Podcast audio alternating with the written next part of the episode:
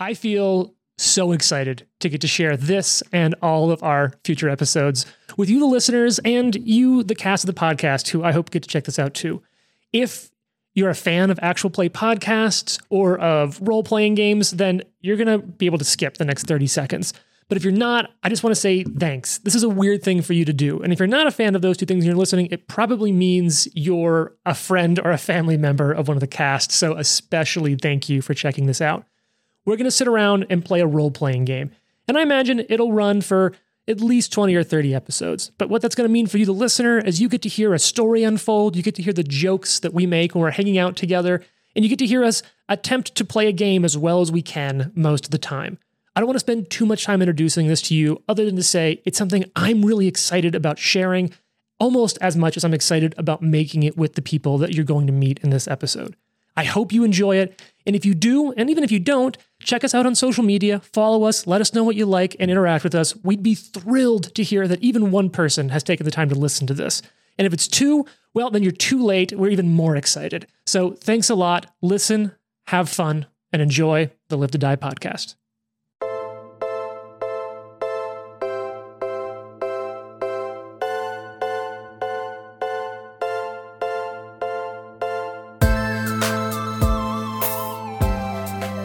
Roll dice, be nice, and stay tuned. This is the Live to Die podcast.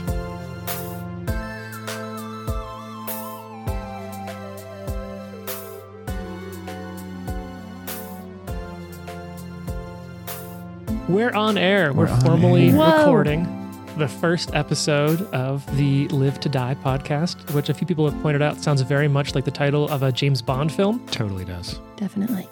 Film noir is cool. I mean, I I don't hate that. I always loved James Bond. It's not great for Jane.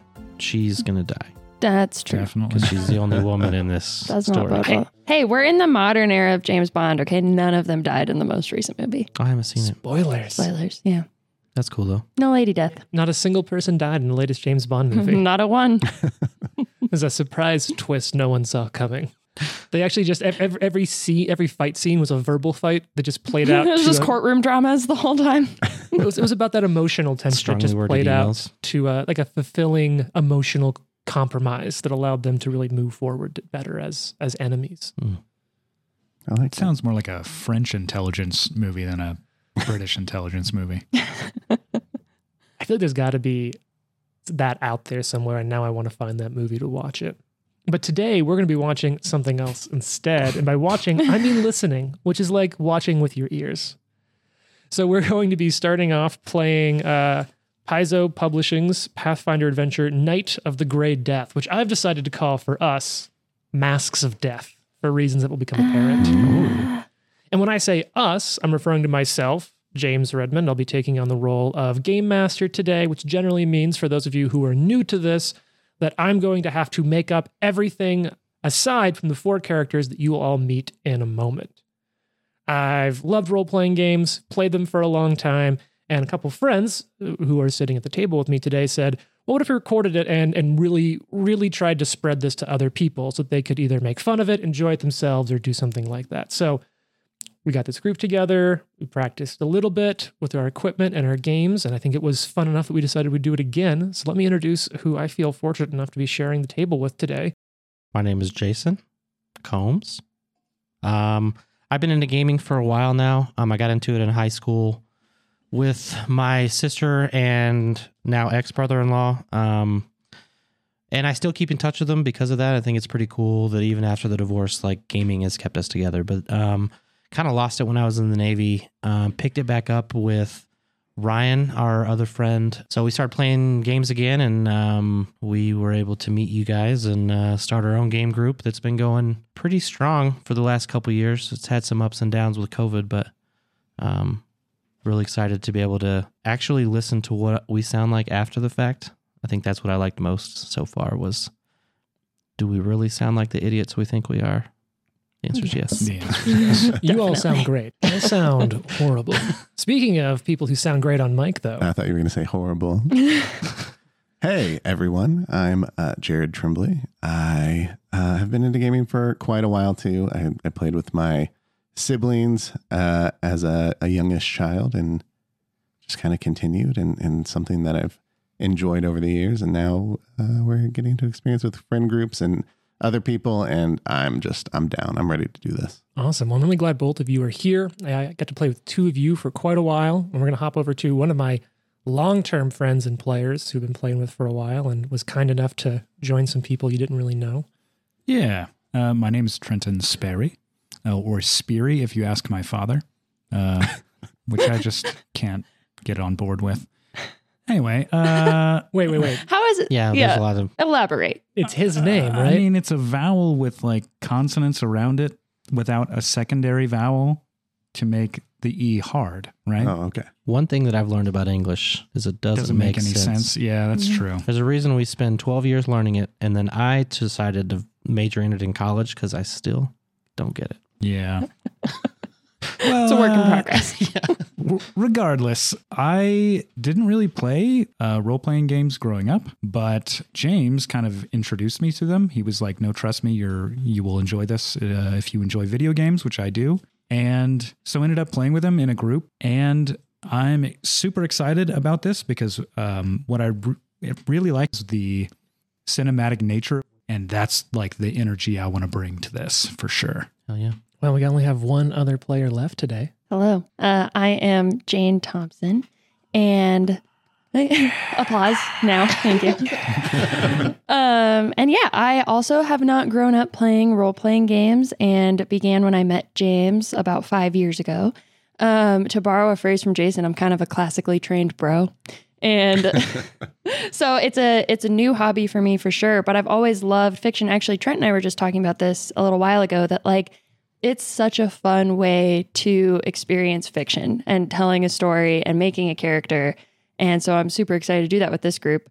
Um, and yeah, met Trent along with James. They've been friends forever and uh, kind of got into playing role playing games with these guys and then met Jason and Jared along the way. Um, and yeah, I'm excited. I'm excited to do this. I hope I don't die, but I probably will. In real life or in the game? Both. Both. At some point. If I'm I gonna think die, like I if don't if. I go, my character kind of goes. You know, it's sort of like a double whammy. that really depends on us. Wow. That's true. the windows over there only Yeah. go down one story, so I think you'll That's be true. We'll be all right. And we have a guest in studio. If you die, she'll just play your Yeah, that's Oh, true. there we go. Yeah. Yeah. Our producer. It's uh, that quick. Oh, get the producer in here Yeah. and into our studio, by which we mean our, our kitchen that we oh, well, Don't like tell kitchen anybody. dining room. I don't know. It's amazing. It's a better story arc later. I do love that. Like, I went to the coffee shop this morning, got my coffee. Oh, hey, how's it going? Oh, good. I'm recording today. Right. You know, I just feel so. It's I got to get to the studio. Got to start recording. Busy day. I got asked in class, like, what do you do? What are you going to do? And I was like, well, I'm kind of working on this podcast. I guess that's what I'm going to do because I don't have any other plans. so we're going to have to make this work. Yeah. Oh, I thought you meant like the weekend plans, not like big picture. No, oh, like no, the life future. plans. Oh, Yeah. This is all I got. This is it. No pressure, anyone. that feels Come on, like a- James. That feels like a lot of pressure. If you're listening, please tell your friends so that I can eat. We've got a lot riding on this. This is in no way monetized, so tell your friends to find Jason and just And just help me out. Drop that Venmo handle. we'll, uh, we'll put your PayPal in the show. Perfect. Perfect. All right, gotta get some of the music set up here. I did think that was like a car horn outside for a second. Car alarm. This sounds more pleasant than I was expecting Yeah. in the Gray Death adventure path. Hey, Honestly, we might not even fight anything. You know, who's to say? I think it's much like the latest James Bond film. It's all going to be about emotional dialogue reading leading to true catharsis. Mhm. That's that's role playing games. That's what all the dice are here for. The Gray Death is about managing a pandemic. That's what the game is. It's all a We're metaphor. just gonna Oh, no. manage a pandemic. Oh no. Well, I'm depressed already. I don't actually want to play this anymore. Our story is going to start at the border edge of Kyonin and Galt. Galt will be the home to most of the story we tell in this little campaign. The simplest way to explain Galt is that Galt's very analogous in many ways to France during some of the revolutions that occurred there. So when we talk about Galt, imagine France. And it borders on the, the western edge, if I remember correctly, with Kyonin, the ancestral home of the elves on Golarion. And now, on Golarion, the elves are not uh, true natives to the planet. They're aliens who showed up on the planet thousands and thousands of years before and have kind of come and gone, but they're here to stay now. And we're going to be following uh, a young woman. We can kind of see her walking along uh, a road with her mom, and they're alongside a caravan of quite nice build. Looks like there's quite a bit of money in it, and they're they're traveling from Kyonin into Galt. This is sort of the border crossing area, and who we're following is a, a woman, Ambassador Drannoch, the ambassador of Galt to Kyonin, and you can kind of see the change from this just verdant, thick, wild forest slowly rolling over into a countryside area. And as they're walking, the, the mother is talking with this young woman, her daughter, a little bit about what's going on, explaining the situation in Galt. And for all of you, and kind of what she's getting explained is that Galt declared its independence from a larger country 50 some years ago. I think maybe a little longer even. And in that time, that initial revolution was violent and it was bloody. But since then, the country's never been able to quite get its feet under itself. And there have been revolution after revolution, and new rulers always overthrowing the last in these bloody struggles.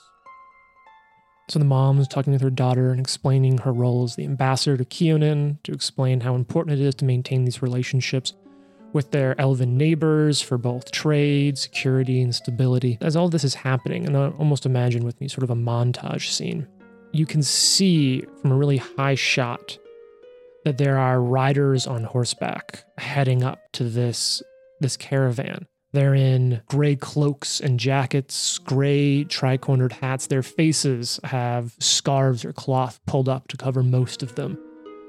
And the look on the ambassador's face goes grim, skin losing some of the color as they get closer. And she tells her daughter to stay back, stay back. It's don't say anything. Whatever happens, don't say anything. She'd recognize these individuals as members of a group called the Grey Gardeners.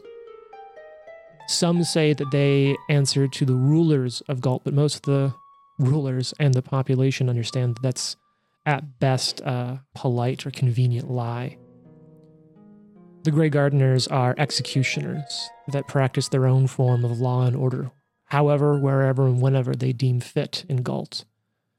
Originally brought in as those to drop the blades to sever the heads of the old rulers in the First Revolution, but since then, this secretive organization continues its work. No one knows who the Grey Gardeners are. They're always masked, they're always covered. Any person you meet in the country of Galt could be a gardener or an informant, a friend or a foe. And so as they get closer, this young woman, the daughter, sees her mom in a heated conversation with them. And she's taken away and kind of see her screaming and reaching for her mom as her mom's brought away. And we'll cut forward just a couple days to a city square where there's a mammoth guillotine set up. Someone's explaining to the daughter that these final blades, as they're called, these magically enchanted devices, are designed so that when they separate the head from the body of one of their, we might see them as victims, they might call them uh, the guilty. It traps the soul of those who are killed inside the device itself so that their their soul and their spirit can't go on to the next world. And in a fantasy world like this where like the gods are very real, they play a somewhat active role in the day-to-day life of at least some of the bigger parts of the world, and they have domains for which their faithful get to spend eternity with them outside of this domain. These devices are powerful, and no one knows how they work aside from the gardeners. So this young girl is watching her mom brought up, put down on top of the blade. The gray cloaked, gray masked gardeners standing right beside her as they pull the lever and the blade just sweeps down. Her head rolls forward, red, just left to seep down into the collar of her mother's clothes. Imagine the camera kind of pulls in on that red for a second and then starts to pull out until you see it's now a scarf. And you can see that same young girl is older now, probably in her 30s, a heavy red scarf around her neck. For her, a memento of where she came from and who she's lost. But now she's sitting in a study, a study that all four of you, your characters, have been invited to. We'll take a second to introduce all of you, but let me give some background. You're all 16th level characters, which is a little wild because that's going to be a lot of rules to juggle at once. But you were all brought here. You all received different invitations. We've talked a little bit ahead of time about what some of those invitations might look like. But let's talk about what the four of you look like standing in the office of, and let me be clear this woman's name is Camilla Drannoch, and she is the current leader of the Revolutionary Council. She is the one running the government in Galt at this point, and she has summoned each of you here. So let's talk about that you a little bit. Jason, who's you in the game? Who do we see standing in the room? What do they look like? You see an old man, kind of an robed figure. He has a veil over his face. Kind of, he's got both hands on a cane. I assume if we're in here, he's chosen to sit down. Um, his name is Drosharis Orwind, and if you're familiar uh, with odd things, um, he also acts as a translator. Uh, he knows many odd languages, dark languages. Um, and he's also a uh, studied in the occult and often works with artists who have studied uh, occult paintings, occult scriptures, occult artifacts, things like that. Doesn't sound as nefarious as it is, or it sounds more nefarious than it is. Yeah, that one. Very Um, mixed messages. It's court. Yeah, it's not that bad, not that weird. He's just, you know, it's something that he knows, and people ask for help. What does he look like? You mentioned a cane. He has a he has a black cane. Um, he has these like kind of grayish black robes over it. Um, he's his robes kind of have a uh, like a fur collar, like maybe like a wolf or something around the shoulders. Um, and uh, you can only kind of see his eyes. Um, you don't really. He doesn't like look scarred or anything under it. Um, he's a little pale. Um, but he wears that veil, so you can't really see his face. But he's kind of hunched over a little bit. Looks like he uh, was tall at one point in his life, but is kind of hunched over now. Does he sort of like present look like a human? Yes, he does present. Yeah, he humanoid character. Yeah. Jared, who are you bringing into this room? Yeah, I'll be bringing in uh, a character named Valen Fox. And Valen Fox is a tiefling, uh, very powerfully built, about six foot four, 245 pounds. Looks like he's uh, he's seen a scrape or two. He's got uh, this kind of almost like vest armor that has red dragon scales on it. He's got this cloak that is silver with kind of blue lining on it, and he's got this big halberd that he that he holds kind of at his side. That's got these uh, yellow or not yellow, silver um, strips of cloth kind of tied up towards the blade of it. And he's uh, he looks very not say intentionally intimidating, but I think his size kind of gives him a, a larger than life presence. Okay. Trent, what about you? Who are you bringing in? Who do we see? So I'm bringing in Watson Himmelgale. Uh, Watson is a dwarf. He is very old. He he looks to be like the in in stage of his life old. He, you know, he's a dwarf, so he's about four foot tall, thereabouts. He is basically bald, a few tufts of white hair, um, a bit of a beard, but not much. It's kind of all fallen away. White hair, obviously. Huge ears and nose, because he's old. uh, he is wearing a suit of rhino hide and carrying a staff with some mistletoe on it. Uh, he's barefoot most of the time. He's probably kind of waddled over to to your character and standing with the old crowd sort of thing. uh, but he has piercing, very light blue eyes. Uh, his skin is very pale. He has runic tattoos on his head and sort of down his body. Uh, he looks very tired. He could use a nap. Uh, but he's looking at everyone with kind of kind eyes, looking around, j- sizing everybody up maybe, but um, doesn't seem afraid or anything. All right, and then our final member of the party here.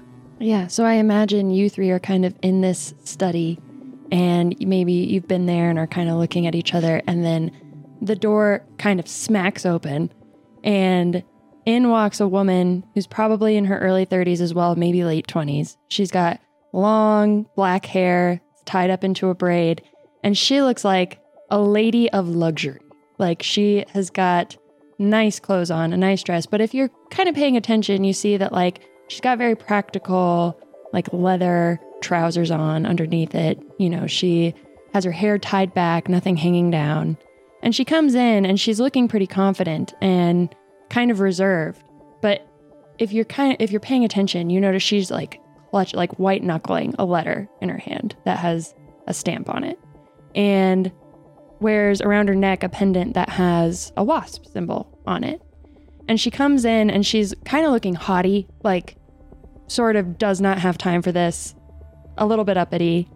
And as she walks in, she looks around the room, her eyes move really quickly, and she'll stop and look at Himmelgale and be like, oh shit. And then she looks over to Camilla and just says, What am I doing here? And so now's kind of a good time to explain what brought most of you here. Many of you received a missive or a letter. So I'll say that, like Watson, you directly received a letter. Fox, you probably got one through the order that you're a part of. And the rest of you got letters that, in some way or another, expressed that the citizen Drannoch, which is what they call the sort of leader of the Revolutionary Council, has fallen horribly ill and due to your well especially in your case watson your um, me- your medical expertise and background or for others just sort of the renown that you have gained through your adventures in the years asked you to come for help you'll notice though that as she, she's sitting there in the office she looks in perfect health and she addresses that quite quickly in response to your question of what are you doing here as an initial matter i apologize for the misdirection in bringing you here she says I'm playing a dangerous political game, one in which I hope you'll join me. And a bit of deception, it helps us both, no? You likely already know the Grey Gardeners are Galt's ruthless executioners.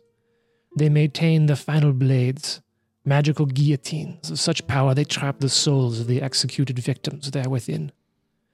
These gardeners have a stranglehold on the future of Galt their arrests, their executions, their political machinations, they ensure my country can never rise from the stew of chaos in which it's boiled for half a century.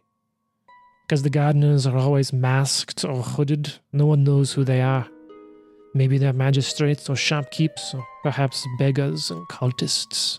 Or stares each one of you down. I have hated the gardeners from the moment they executed my mother in the final blade silent Many years ago, I knew I would play the long game, and I've risen now to the top of our messy politics. I've been waiting for the moment to strike back against these worst villains in Galt. That moment is now. She punctuates it by, you know, slamming her hand down on the table. Not hard, but just enough to sort of bring everyone's attention back to her. The garden is the out of an old monastery in the riverside city of Litran. I have reliable intelligence that the masquerade the executioners are hosting there has an ulterior motive, and their leadership is being recalled to Litran for this same event. Dignitaries from across Galt are attending. It's likely some of them are themselves gardeners. I, of course, received an invite, but I'm feigning this uh, sickness, staying here for three reasons. First, I want to quell the ridiculous suspicions that I am one of these gardeners by not going there. Second, my illness gives me a good reason for my agents, I trust, and she looks around, all of you, to visit Litran in the guise of uh, seeking a rare herbal remedy. Finally, I do not trust myself to keep my sword out of hand around those responsible for murdering my mother and so many others. Sort of looks up at all of you, giving you the pause and a chance to speak. So you want to send me, a golden boy, and two old men in your place? Yes. I'm glad you understand. You're an unknown. She looks skeptical. You're not the same target that I am or would provide. So, yes, I want you to go. Figure out what this masquerade is. Of course, like I said, you'll be going under the guise of finding this rare herbal remedy. There's a resource of mine, an old friend that you shall meet there. A uh, herbalist, Kenzen. You find him, he'll be your cover. He can provide you with more information there. Sick. Well, no, I am not sick anymore. That's what they are saying. It's just a ruse. No, so um, I think earlier I forgot to actually tell you what my character's name is. Oh, but yeah. her name is uh, Valentine de Castel. And she would kind of look around at all of you, making eye contact with uh, Watson for maybe an extra minute. Okay. I- I think Watson would hold that for a second and and, and then turn to her and, and say, "Uh, Are you wanting us to harm anyone? What you do and how you do it is your choice. So we're going under the guise, the guise of just looking for a remedy. Yes, it will take a few days to brew once you're there, which should give you give you plenty of time to look around. Look, it's not much. See what you can find out about the gardeners, why they're meeting, who their leaders are, what they're planning. And of course, if you see an opportunity to infiltrate or stop their machinations, I trust you will do so, no? I bear no love to the Grey Gardeners, but what you're asking us to do is extremely dangerous. Why should we do this? And how long do we have? A few days. Yeah, it's a few days travel to Litran, and the word is the party will be a should be a few days after that. You won't have long though, but uh, it should be enough. Your accomplishments have made their way to my ear or those who work for me one way or another, and I trust this will be possible. And she'll stop and kind of look at you, uh, Valentine. I know only of you some, but your your patron spoke well of you, and my mother of him. So I trust that you will be the right ones for the job here. Looks. I have a reason to believe each of you will be adequate to learn these things. You have your expertise, you have your experience. And look, Galt, we need you. This is uh, this is nothing new. Heads have rolled and blood has spilt in the name of false justice from these gardeners for years. Whatever they're planning now, I cannot imagine it's good. Why us? Why now? Well, they don't normally make uh, big habits of inviting people, throwing events or parties, much less uh, bringing some of their own back. Could be a time like none other to find out what it is they want, what it is they're trying to do, who they really are. And we're supposed to do this out of the goodness of our own hearts. Well, I have reason to believe your organization, Fox's goals align with mine in this one, but no, I suppose that uh, people motivated by their own unseen reasons are not too much different from this. I'd prefer to pay you and trust you for that than assume that you have your own philosophies strong enough to guide you to do this. Uh, we have some things here can be brought to you. We can ready for your caravan tomorrow. Let me know what it is you lack, and I will bring it to you as payment. And so, sort of as an aside, uh, because you've pressed a little bit for it, any of you can essentially arrange to have brought to you on, on the departure of the caravan tomorrow any 16th level item or lower that's common. So nothing uncommon or rare, but any item, magical or otherwise, 16th level or lower. Dope. In addition to the stuff we already have. Oh yeah, this is payment up front. 45 healing potions. it's just it's just one item below. It's uh, just one item below potions. 16. So that's it's a, Oh. a single healing potion there. I see. Um, we, we can take care of that off air though between episodes. If there aren't any other questions, she's able to kind of give you again the contact that you'll be looking for. There is a Faraznan, I think it's yeah, Faraznan uh, herbalist by the name of Kenzen, uh, Kenzen Navarmo, who runs a shop Time to start the notes document. Oh yeah. Uh, his his shop is called Soul Mother's Herbs and is tucked into a side street that you can find with directions she gives you in Litran. Uh, are we supposed to infiltrate the gala, the ball? Yeah, this is something you will have to figure out. I'm sure there are many ways in. People who have invitations and will not need them, people who have invitations and are willing to part with them. Well, I have reason to believe your expertise in the finer things. And she kind of looks over at, uh, at you, Jason. How do you pronounce your character's name again? Drosharis. Drosharis. Understand you are already familiar with some of the finer things and workings. Perhaps your knowledge of the uh, the arts and crafts. The arts and crafts. yes, perhaps your knowledge of arts and crafts. You know, just grab some construction paper and go to town.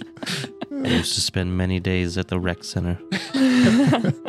We will need Elmer's glue. Is that in the book?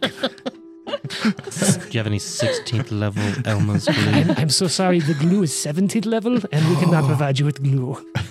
What if we both decided to combine 16th level for the 17th level glue I will talk to my people. and some third level glitter? No, no glitter.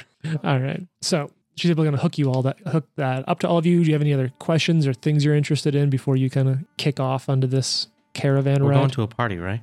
We could. Is that Apparently. what it sounds like? there is a giant masquerade ball being thrown. That's she kind of shows you that like there's an event and it seems to be a masquerade.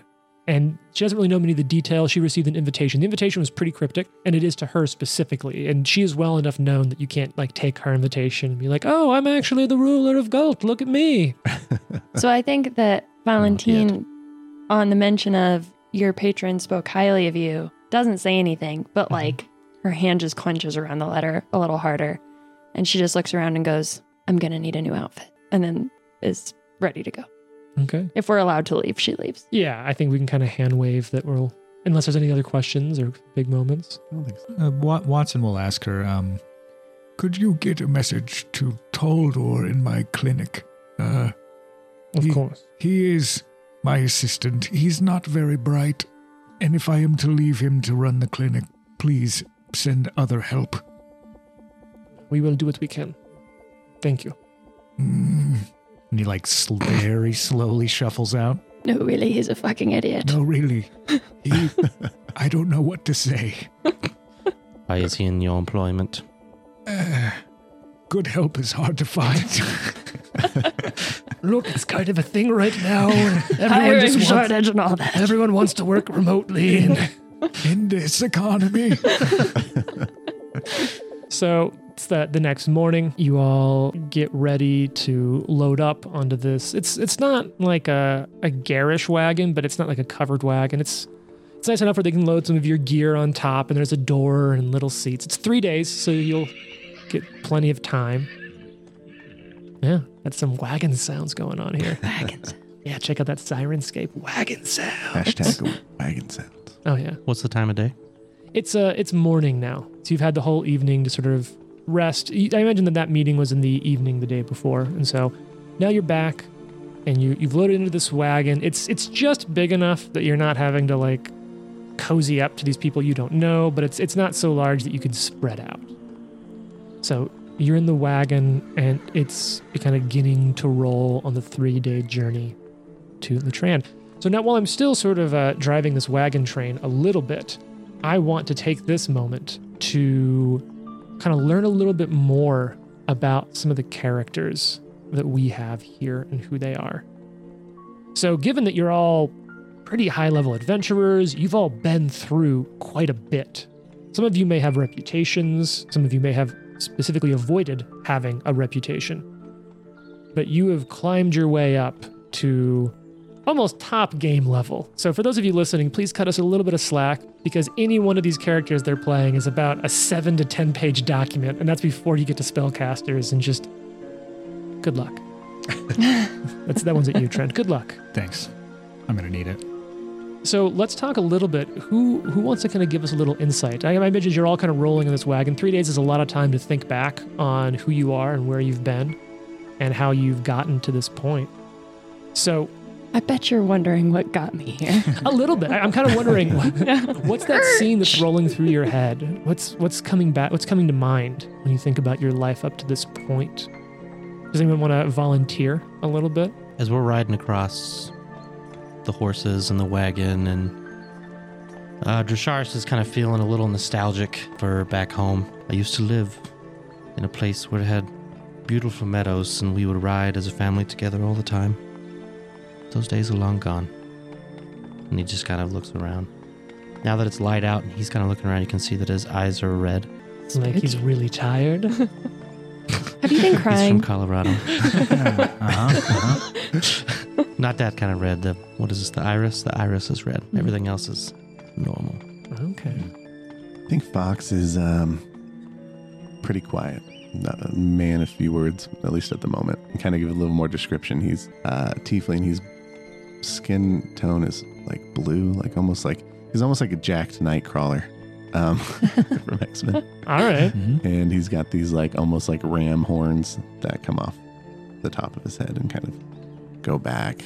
And I think you probably at some point, if you, if any of you did any digging, you'd you'd find that he is with an order called the Eagle Knights, and the Eagle Knights are they're kind of a rogue group, but their their goal is to end slavery and emancipate those who are uh, under control or being sold or anything like that. So he's spent uh, many, many years at this point. I think he, uh, he's about 35, 36 years old, somewhere in there. And uh, sailing on ships and going to uh, places and uh, posing as a slave and uh, leading uprisings. And so that's where uh, you'd probably learn that with a little bit of digging. Um, but yeah, quite, quite uh, stoic at the moment and just kind of observing. As we're kind of sitting there, Drashars looks over and says, "It's lovely to see you again, Fox." Likewise. Ooh. Suspicious. I didn't know you knew each other. That's me, Jane, saying that. But Oh, okay. I didn't know you, Jason and Jared, knew each other before this. Um, I think a very specific scene hmm is playing in Watson's mind Go on. as he drifts back. Um, would you mind reading what I have prepared for you? Snap. Where is it? Written material. Oh, is it in the text? In a Google Doc. Uh, yeah, it's in a Google Doc. Oh God. Did, you, share it not with me? read the Google Doc? Look, I only have. So I'm gonna cut all this out. home. Ah, did you Throws the send it to table. me? I don't know. How, how did you? How did you get that to me? We may or may not be the drama queens of the group. you know what? I don't care. I love this shit so much. No, me too. I wish I was like more inspired. I would have Do totally. you written mean like something. this? How it's written out like a script? Hell yeah. I like that yours is like a report and ours is like a cinematic. Like, No, no, that's that's a full scene, It's a right? screenplay. amazing. Yeah, yeah, yeah. Yeah, you're a film buff. I think you're going to appreciate what what transpires here. I'm excited. No pressure. Don't fuck it up, John. I'm, I'm, I'm going to. I've worked my whole life for this, Jane. We're going to get like halfway through and you're going to be like, "S- cut. No. Do Stop. it again. Again, more, Again. more feeling. Cutscene, take 42. So I think while you're riding that carriage, the camera's going to kind of come in. You've got Watson sitting at the edge of the carriage looking out, and the camera's going to pan down. Is he wearing his rhino hide in this? Oh yeah. Is it is rhino hide comfortable in your mind? Like, is this a comfortable suit of armor?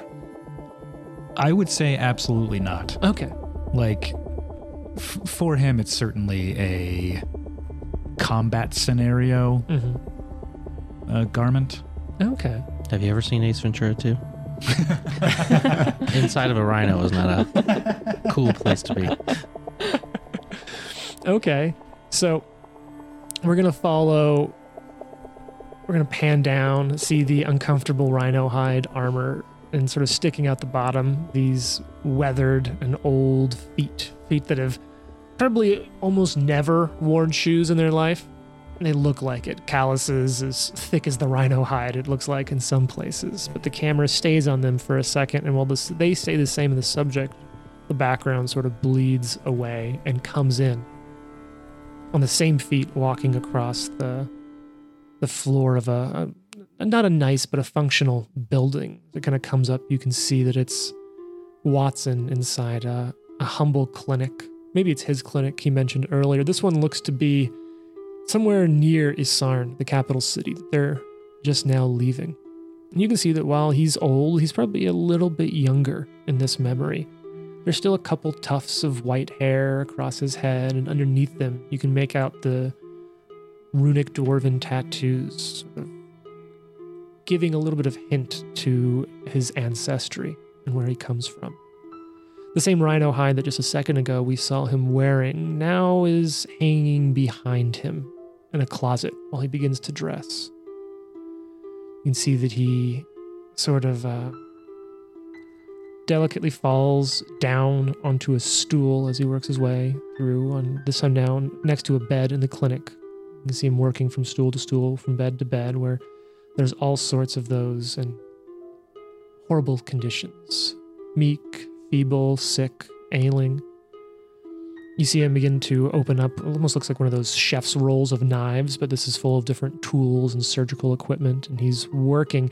He looks up can kind of piece together that there's he probably hears something, something going on outside.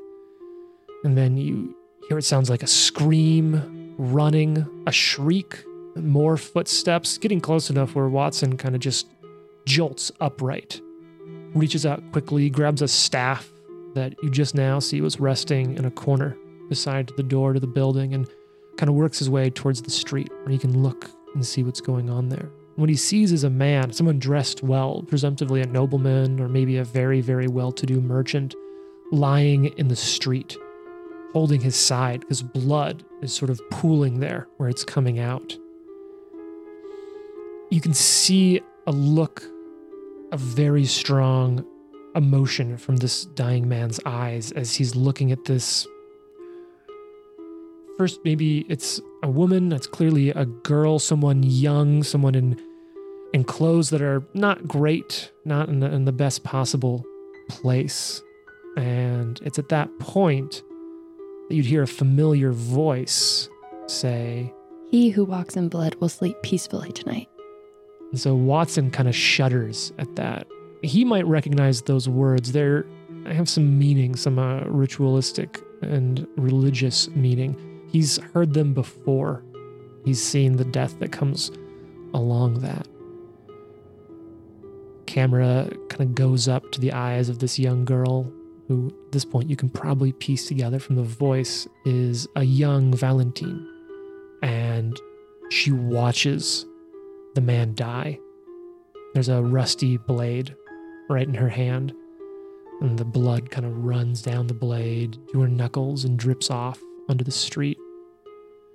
And then you see that she doubles over and passes out. Tordor, and this young assistant runs up, hearing his name called by Watson, and the, the two of them gather up both of the bodies and they start working. Though there are clearly things at work here, Watson's determined to make sure it's not the will of this invoked ritual or name, but his attempt to save others here. It's clear that a few days pass, and during that time, the young girl's recovering. In between then, she spends the nights shaking, is what Watson determines is likely some form of poison works its way through her body. It's impressive that she's survived this long.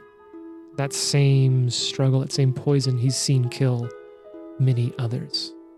He's locked away the weapons, but she'll be free to take them when she's back on her feet it's clear that Watson doesn't really like violence, doesn't feel comfortable with it. It's not against blood or uncomfortable with it, but the, so much maybe more the shedding of it. And it's kind of, I feel excuse the, the little bit of the heavy handed narrative. It's clear in the look in his eyes that he's seen much of it over many, many years. And something that any of you who are sort of familiar with Golarion and dwarves would even see that above the fireplace in this is his clan dagger, the knife that was forged for him by his parents before he was born, the knife that was used to cut his umbilical cord at birth and now he carries with him. In this case, you'll see that the pommel is built with a moonstone, which would sort of belie his family's history and line. And with it carry sort of the meaning and the, the value of the blood that his family has shed fighting all sorts of wars. Anyone with a lot of historical knowledge would know that that particular stone would denote a line of a family that fought during the Forge Wars for the true king. And at this point, the the girl starts to wake up, looks over at uh, Watson. And she looks at the dagger on the wall and just says, Can I buy it from you? Watson turns and, and sees that she's up and she's eating vigorously. He kind of laughs to himself. oh, no, I'm afraid not, dear. It is a clan dagger, uh, one of the few things that belong to me that I can remember the history of. Uh, it was actually used to cut my umbilical cord. Do you know that? I suppose that uh, even at life's beginning, we must taste steel. Am I strong enough to leave today? Hmm. I I cannot stop you from leaving, but I would recommend another night's rest. You, you, you know, Himmelgale stew is famous for its healing power. huh? She kind of chuckles. Hmm. okay. And I imagine that just as uh, he goes off to fetch her another bowl of stew, the girl's eyes sort of linger on that dagger. And we'll kind of come to the next morning. The sun's rising, the bed's empty, and the small display that should hold the dagger is as well.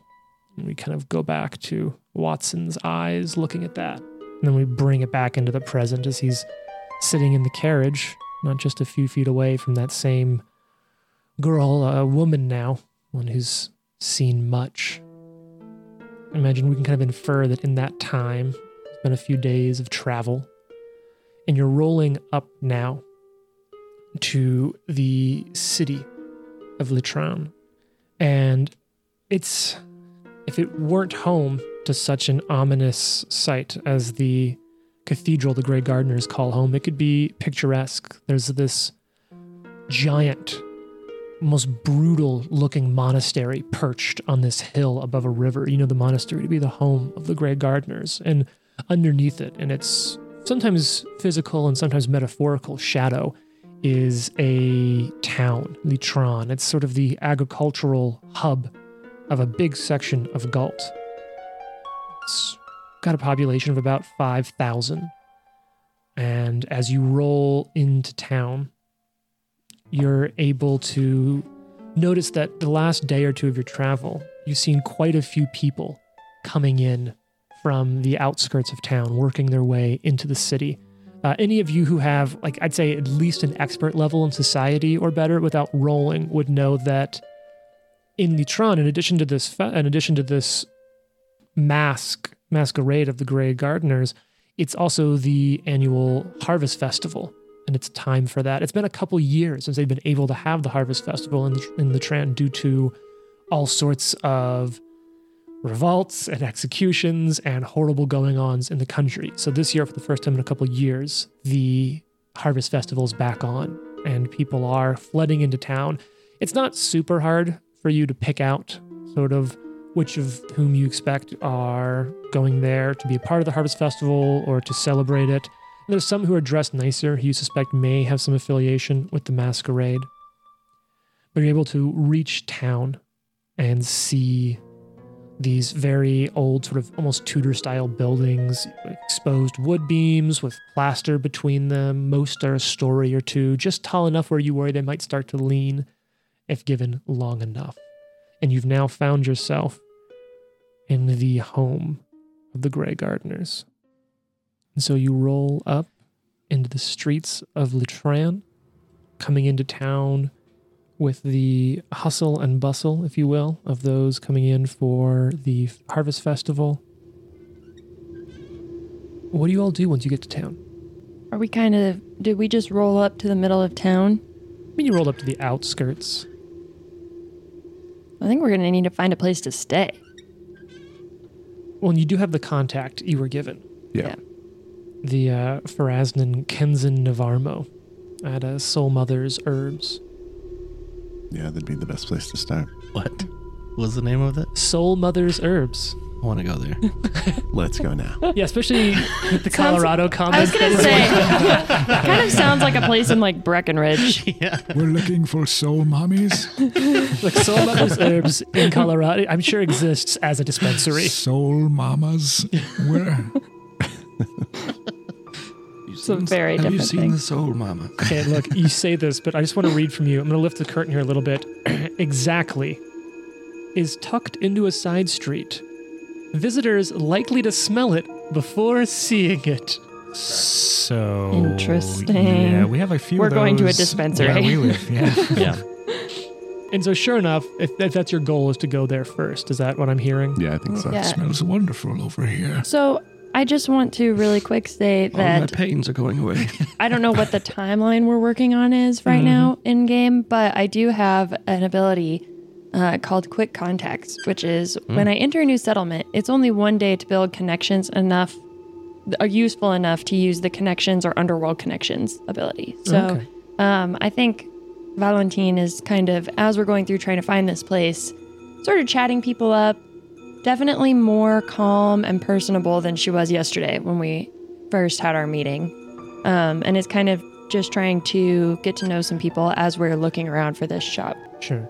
So I, I think as you're talking to people, you're kind of picking up on the fact that the folks here in town are clear that there are people that are coming here that aren't just coming here for the harvest festival. And they're they're coming in. It's it's worth noting that like the nature and timing of the event, whatever the gardeners are going on and doing, isn't public. They know that there's something going on, but no one really knows exactly what it is or when it's taking place. As you've talked to them in town, you're sort of making those contacts. And sure enough, you know, when you're you you are all rolling into town looking as you are 16th level characters, you know, some amount of finery or well done things. You always sort of get these knowing looks as people see you. And you know, bring up or mention any sort of event, the Grey Gardeners, you get that look of like, eh, not that I'd be getting an invitation to such an event. I wouldn't be comfortable among so many executioners, regardless. You know, that sort of that sort of stuff. Hey, would you like to come to our murder party? Murder party. what time shall I be there? Can I bring any snacks? Whenever the comet passes overhead, that's when you should arrive. Is this a plus one? Yeah. It's, it's an Evite. You can put as many pluses on there. Oh, this is awkward. Jonathan showed up with a plus 15 on his Evite. I don't have enough. We don't have enough murder tools for them. I heard that voice I was doing. Thank you for bearing with me. So you are able to find Soul Mother's herbs, and sure enough, you're able to smell it before you see it. And as you get close, you can see all sorts of flowering plants and aromatic herbs festooning the shop. The entire street has a very pleasant fragrance to it. And even as you talk to people in town, kind of getting directions, everyone seems to have a pretty good impression of it. Um, I think Valentine, as you're sort of talking with people, some of your skills, you're able to pick up that people like there's a little bit of levity when you mention that place. They, it, the whole rest of the town is uncomfortable to be in. Anyone that's there always talks with sort of like a look over their shoulder, an extra eye, really carefully trying to read your reaction to anything they say. They're not sure if you yourselves are Grey Gardeners or if anyone listening in might be an informant. But when you mention Soul Mother's herbs, they tend to lighten up a little bit. And you're able to piece together as you work your way there that it's it's pretty well known in particular for herbs that aid in childbirth or easing the pain of dying. So it's very popular among midwives, alchemists, and healers. So you've probably even heard of this before, Watson, even if you haven't been here yourself. Um, because the this, this a lot of his supply works its way through most of the countryside. And as you're able to come up to the shop, it's it's a quaint shop. It's not huge, but it's a nice little place with a, like a corner window sort of showing it in, and you can make out around the backside uh, a um, oh god, what's that word? It's made out of glass. You grow stuff in it. Greenhouse? Terrarium. Yeah, greenhouse. I almost said a glass house. A window? Where's it? has windows. It's marvelous. so you're able to to set that up, and as you go in, you can see a tengu, which is like a bird person, behind the counter, quite well dressed in a set of like black breeches with a nice white shirt with a bit of a frilly collar and a red vest over the top of it. Um, he's he's working quite a bit, focusing on something until you all kind of go in, and then he he looks up. Oh, greetings! The raven-haired Tengu sort of calls you. He sets down this pestle and extends a hand out to you in welcome. Kenzen Navarro, herbalist at your service. I suspect you've come a long way. Please come in. Close the door behind you so we can talk about what you need. Always good to meet a fellow healer. Ah, yes. Uh, and you are? Oh, oh, uh, pardon me. My name is Watson Himmelgale. Ah, Himmelgale. Uh, I've heard of your clinic. Oh, uh, you're very kind. Uh, what brings you here today? Need you herbs and poultices, healing tools for your clinic? Um, well, well, y- yes, but I'm afraid I wouldn't be able to afford such. Uh, uh, I, I believe. He kind of looks to everybody else. Uh, I believe we have some other b- b- business. Yes, yes. And he sort of cocks his head to the side a little bit and just waits. What's that lady's name again? Camilla. Camilla Drannoch. We were sent here by Camilla Drannoch. Oh, it's a good thing you closed the door. And he sort of works his way over to the windows, flips the sign over to closed, and uh, pulls the curtains. Brings you all back into the greenhouse. Um, there's, there's through a, a pretty spacious sitting room first. Um, and, uh, sorry, through the greenhouse into a pretty spacious sitting room, closes all those curtains and kind of gives you all space to sit down. Tell me what she sent you here for. It's very dark in here. And he uh, lights a candle for Oh, you. thank you. Let's pause him like we pretend like we took notes. I can't remember what it was. Yeah. Why are we talking to It this was guy? Like, it was like I was gonna say a poultice, but it's it, it was something healing for her, right? Like uh like an elixir or something. Is he like a That's the cover. contact or is that just our cover? No, he he is a contact. She said talk to him, ask him about what's going on with the gardeners, Okay. Okay. and he is also your cover. He's working on building you a poultice, uh, supposedly, and it'll take a few days. I didn't. Yeah, I didn't know if that was like key, like keyword, so we could talk freely. Yes, yes. task What, what. Camilla Gotcha. sort of shared with you is that this is sort of one of her agents of sorts, and she trusts him. You should be able to speak freely with him. So then I'll say, uh, Camilla sent us here to find out more about the goats. Excuse me, the Godness in gold. And kind of at that point, I'm going to switch out of that bird voice for a lot of this exposition so we don't have to just listen to that the whole time. And he's going to essentially give you a roll down of a few key things that he knows at this point. And so, over the course of, I imagine, the next maybe hour, he lays out for you uh, a few key facts that he's aware of at this point. He knows that this Grey Gardener's event is an invitation only masquerade ball. And right now, it's, uh, it's about 11 a.m. It will be taking place three nights from now. So you have three days. At this point, invitations seem virtually impossible to come by. And there are those who have them certainly aren't advertising that they do. The masquerade will be held in the great ballroom of the gardener's monastery headquarters, the same monastery you saw looming above the town. The Grey Gardeners have always kept that monastery completely closed to outsiders, and even learning that the old monastery had a ballroom was news to many people when they got this invitation. This event is going to provide completely unprecedented access to the Grey Gardeners. No one has ever been in there before and lived to tell the tale. With so many people in town for the Harvest Jubilee, it's hard to know for sure who's planning on attending the mask and who's just here for the Harvest Festival. There are certainly far more people here for the Jubilee than for the exclusive masquerade, but the crowds do provide anonymity, which seems to be just how the gardeners and the invitees wanted that to be. Now, that being said, do you only know a Grey Gardener is a Grey Gardener when they're in uniform? But there have been more Grey Gardeners in town, at least uniformed ones, and than there are normally. Many of those could have been placed uh, highly in their sort of clandestine leadership. So it might be that a lot of the leaders of the Grey Gardeners are back here for this. Ostensibly, they're also here for the masquerade, but Kenzen suspects that there might be something else going on too. This would just be a good cover for that. Finally, there are rumors that the gardeners are planning some kind of announcement at the masquerade to the attendees, but even those with invites don't know or certainly haven't been sharing what they know. You might be able to learn more by asking around town.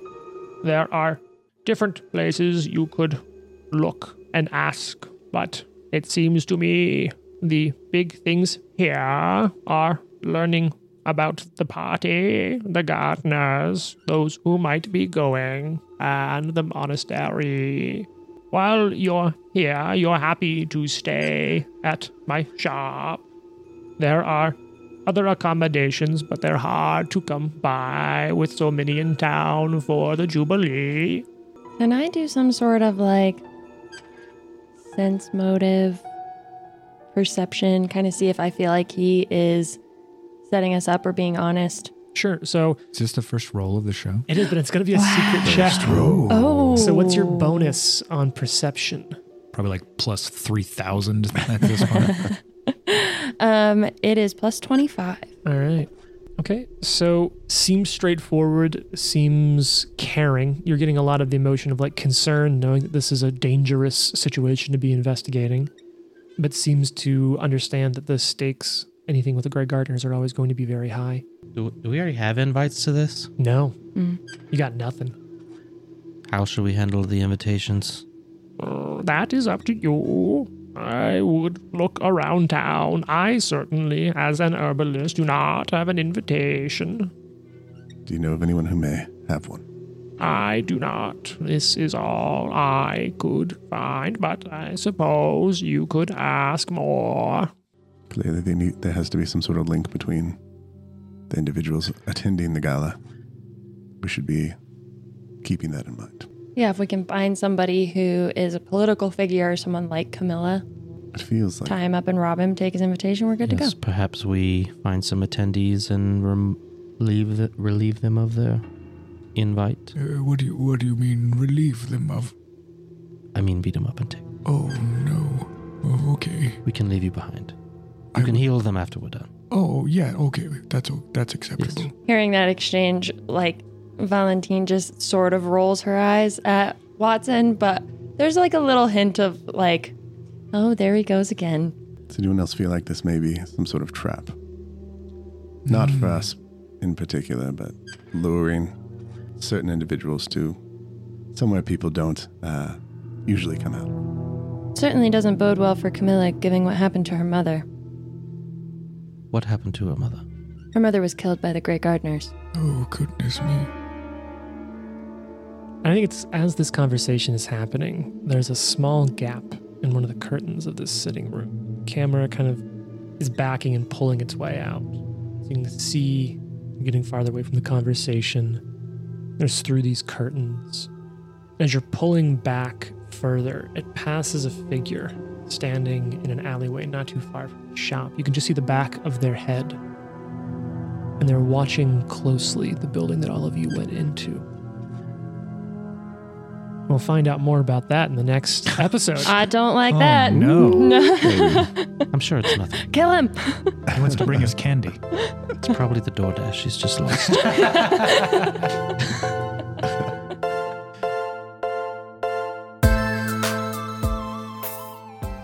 The Live to Die podcast is a production of Live to Die Gaming. Follow us on social media at Live to Die Pod. Leave a review and tune in next week for more. If you like the amazing background audio and music, all that credit goes to Syrinscape. Make sure you check them out at syrinscape.com.